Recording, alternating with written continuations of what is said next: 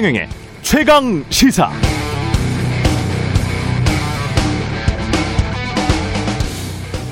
네, 사람으로 말하면 주식시장의 아이큐가 삼천쯤 될 것이다. 증권가 전문가들이 많이 하는 말인데요. 모든 경우의 수를 따져서 모든 사람의 예측을 합쳐놓는 것이 주식시장의 주가다. 그래서 주가는 늘 옳다라는 주장을 할 때 많이 쓰는 비유이기도 합니다.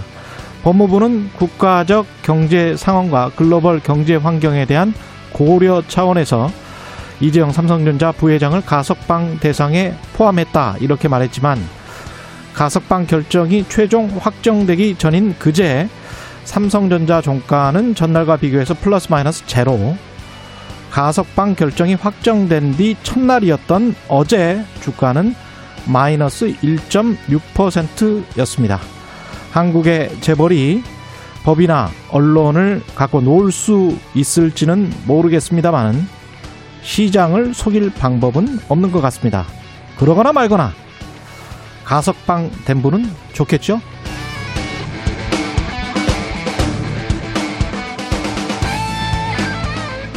네, 안녕하십니까. 팔월 십일일 세상에 이익이 되는 방송 최경영의 최강시사 출발합니다. 저는 케이비에스 최경영 기자고요. 최경영의 최강시사 유튜브에 검색하시면 실시간 방송 보실 수 있습니다. 문자 참여는 짧은 문자 오십 원, 긴 문자 백 원이 드는 샵 구칠삼공, 무료인 콩 어플 또는 유튜브에 의견 보내주시기 바랍니다. 오늘 일 부에서는 본격적으로 지지율 추격에 나선 국민의힘 유승민 후보 캠프의 오신한 종합상황실장 만나보고요. 이 부에서는 더불어민주당 추미애 후보가 쏘아올린 범여권 통합카드, 추미애 후보 연결해서 직접 이야기 나눠보겠습니다.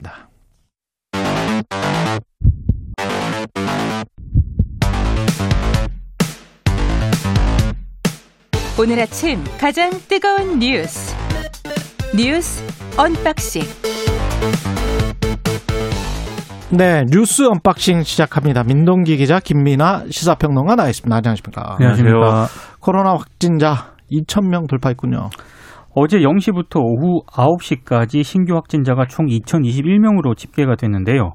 국내에서 첫 코로나십구 발생 이후에 일 년 육 개월 만에 이천 명대 확진자는 처음입니다. 수도권이 천삼백팔십 명, 비수도권이 육백사십일 명이고요.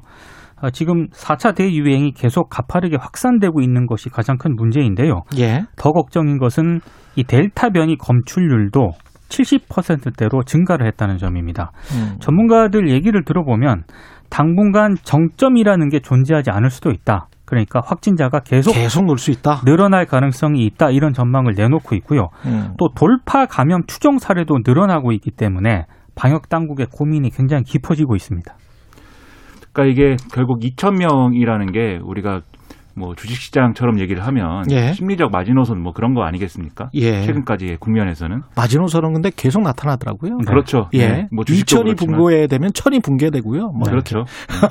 뭐 그런 것이기도 한데 예. 이게 이게 뭐 잠깐 뭐 이게 확진되는 확진세가 늘어나다가 이천 명을 잠깐 넘어서는 뭐 국면이다라고 하면 그러면 또 이제 아, 그 다음 어떤 이 대책들을 강구해 볼 수가 있겠는데 지금 민 기자님 말씀하신 것처럼 전문가들의 대체적인 얘기가 최근까지 이제 어떤 확, 확산의 양상 이런 것들을 고려를 해보면 이천 명이 뭐 끝이 아닐 수도 있는 거다 여전히 그렇게 예. 얘기를 하고 있고 특히 이제 델타 변이가 유행을 주도하고 있다라고 한다면 어, 완전히 이제 코로나십구에 대한 대응책이나 이런 것들도 이제는 어, 좀 변화시켜야 될 시기가 왔다 이렇게 얘기하는 전문가들도 늘어나고 있거든요. 그래서 이걸 좀 종합적으로 판단을 해봐야겠는데 역시 이 모든 것의 어떤 어, 이게 방역 대, 방역 전략의 전환이라든가 아, 추가적인 어떤 대응이라든가 이런 걸 가능케 하는 게 여전히 백신 공급의 문제, 이 백신 문제이기 때문에 이 문제를 좀 단기간에 풀 수 있는 어떤 전략이나 이런 것들이 무엇이 있을지 찾아보는 게 중요할 것 같습니다. 음, 백신 관련해서는 여러 가지 소식이 좀 있습니다. 국내 백신 관련해서도 그렇고요.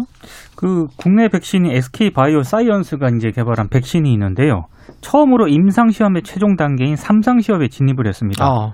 이 삼상시험 같은 경우에는 원래 허가가 난 백신과 비교로 이제 효과를 입증하는 그런 방식으로 가는데요. 예.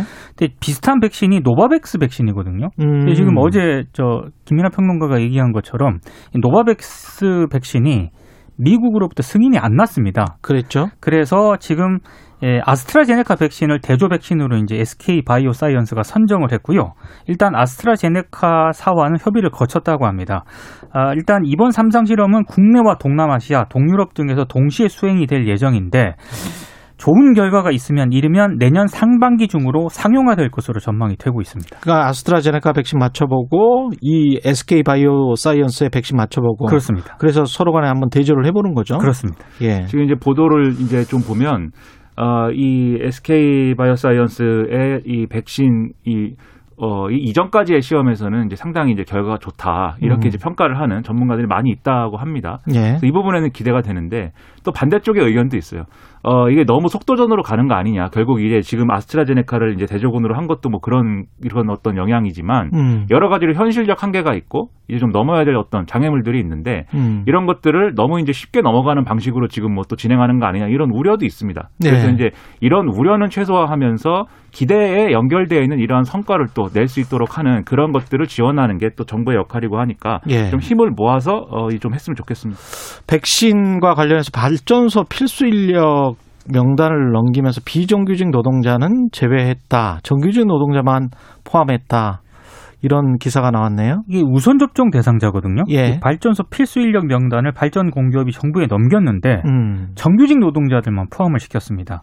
다섯 개 사인데요. 예. 한국 서부발전하고 한국 중부발전, 한국 남동발전은 자회사 용역 파견업체는 포함시키지 않았다라고 입장을 내놓았고 예. 한국 남부발전하고 한국, 한국 동서발전은 교대 필수 인력을 대상으로 시행했다. 이런 입장만 밝히고 구체적으로 답변을 하지 않았습니다. 그런데 공공운수 노조 쪽에서 확인을 해본 결과 직접 이제 비정규직 노동자들 대상으로 확인을 했거든요. 예. 비정규직이 백신 우선 접종 대상에 포함되지 않았다는 걸 확인했다고 밝혔습니다.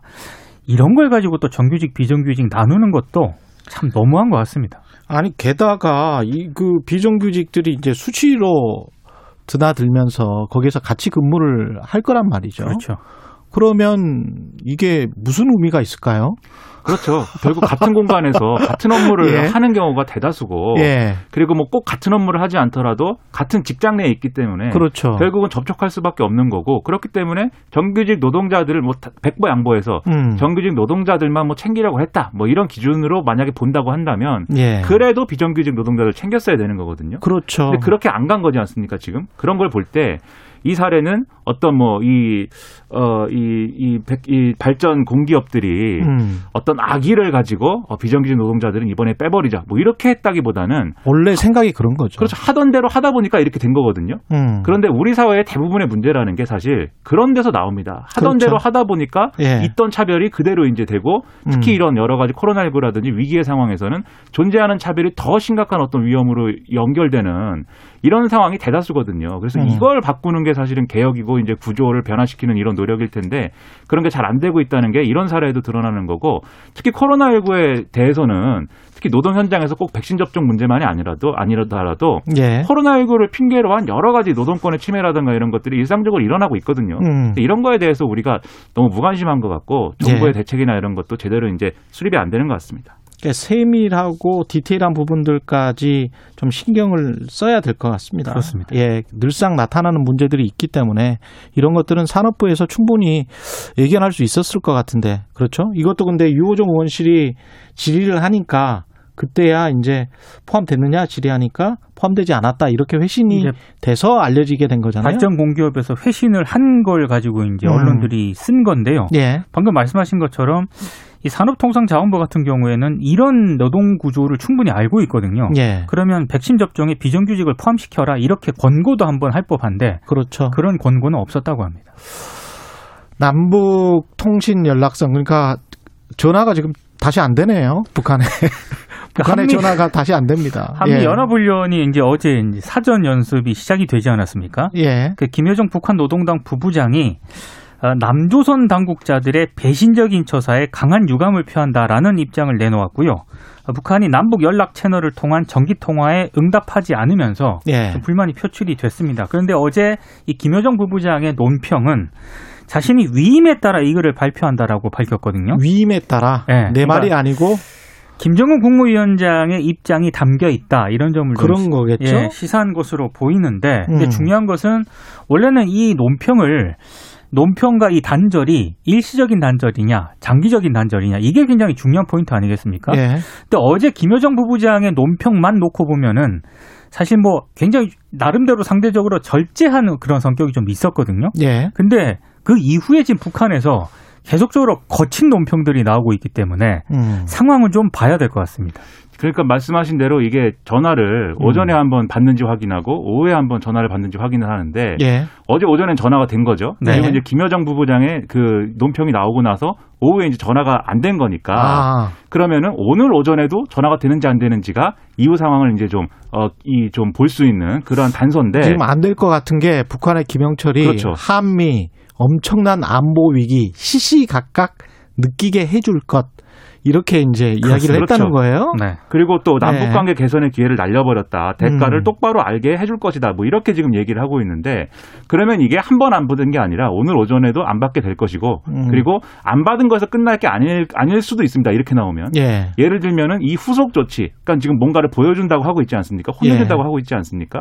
그래서 그거가 관련된 뭔가 후속 조치를 할 가능성이 큰데 음. 아무래도 지금 국면에서 그것은 어떤 종류의 시험이 아니겠는가. 그래서 그렇죠. 에스엘비엠이라 든가 뭐 이런 종류의 바로 그렇게 가지는 않을 겁니다. 그러니까 저강도 군사 압박을 예. 할 겁니다. 그렇죠. 그러니까 바로 그렇게 가지는 않고 그런 수준으로 네. 가는 어떤 우리 움직인다 뭐 이런 것 그렇죠. 정도 신호 정도 그러니까 예. 그런 정도까지 가기 전에 이제 한미가 어떤 이제 뭐 나름대로의 전략을 가지고 대응하느냐 여기에 따라서 그런 해서는 안 되는 어떤 실험이 나오는지가 이제 뭐 그러니까 미국이 어느 정도 보이겠죠. 호응을 해주면은 괜찮은데. 예. 지금 바이든 행정부는 바빠요. 굉장히 바빠서 북한의 예. 이런 입장에 대해서 뭐 논평 이런 게 나오지 않고 있는 것도 예. 중국과 이 겨누기도 그 겨루기도 힘들고 아프가니스탄에서도 미군 다 철수해서 아프가니스탄 자체적으로 잘 사세요. 이러고 지금 다 나온 거 아닙니까? 이런 상황에서 미군이 전 세계의 어떤 개입 전략을 가져가기는 힘듭니다. 지금 중국 문제가 가장 크기 때문에 그리고 국내 경기 코로나 굉장히 많은 일들이 있기 때문에 네.